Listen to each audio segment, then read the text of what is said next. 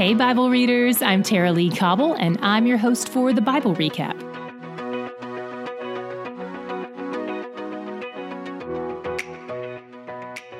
Today, we continue with Moses and his grand finale before the Israelites cross the Jordan River and take the promised land to live in it.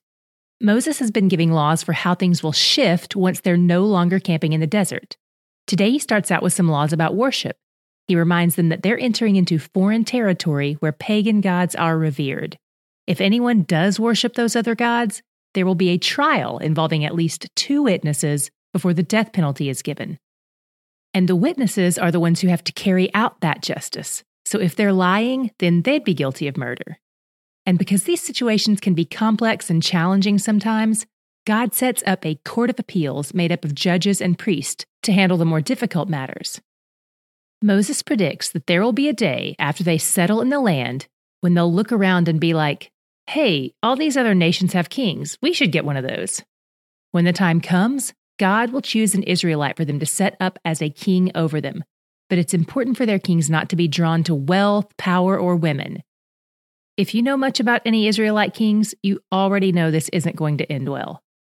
The prohibition against these things was supposed to keep them humble and trusting in God for their provision and protection, instead of in what they could acquire for themselves. Wealth can lead a person's heart astray. Horses represent power, which is usually about military prowess and acquiring foreign wives was often a way of making political alliances with other nations, who were all pagan, which also meant that the women might lead their hearts astray.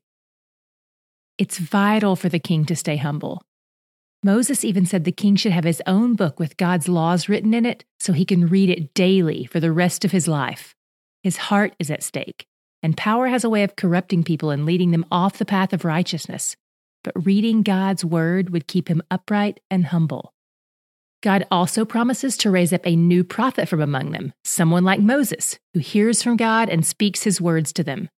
So you can imagine why it would be such a slap in the face for them to seek out answers from mediums or fortune tellers, because not only are those people wicked, but the Israelites themselves already have access to God and his counsel.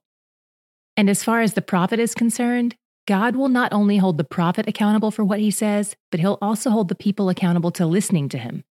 And God gave the promise that any true prophet would have all his prophecies come to pass. If any of them failed, he was not a prophet appointed by God. In chapter 20, God sets up some details for their military service. This is a unique scenario. This particular nation state has God as their commander in chief.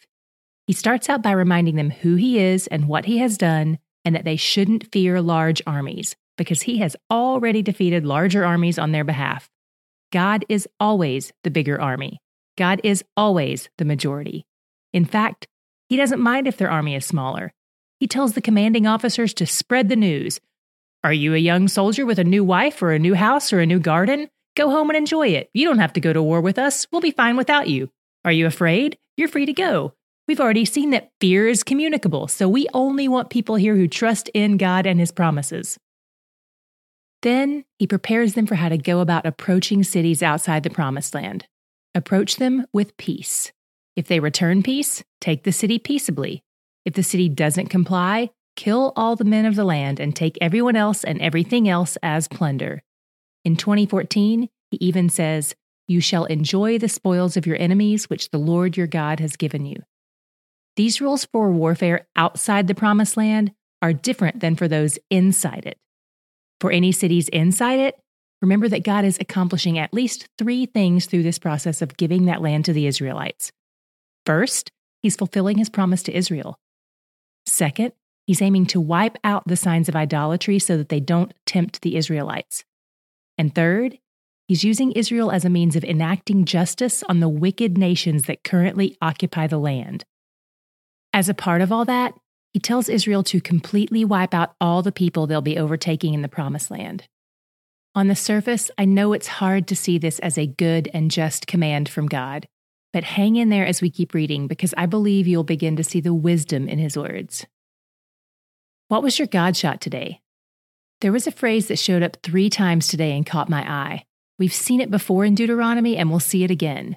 Today it was in 1707, 1712, and 1919.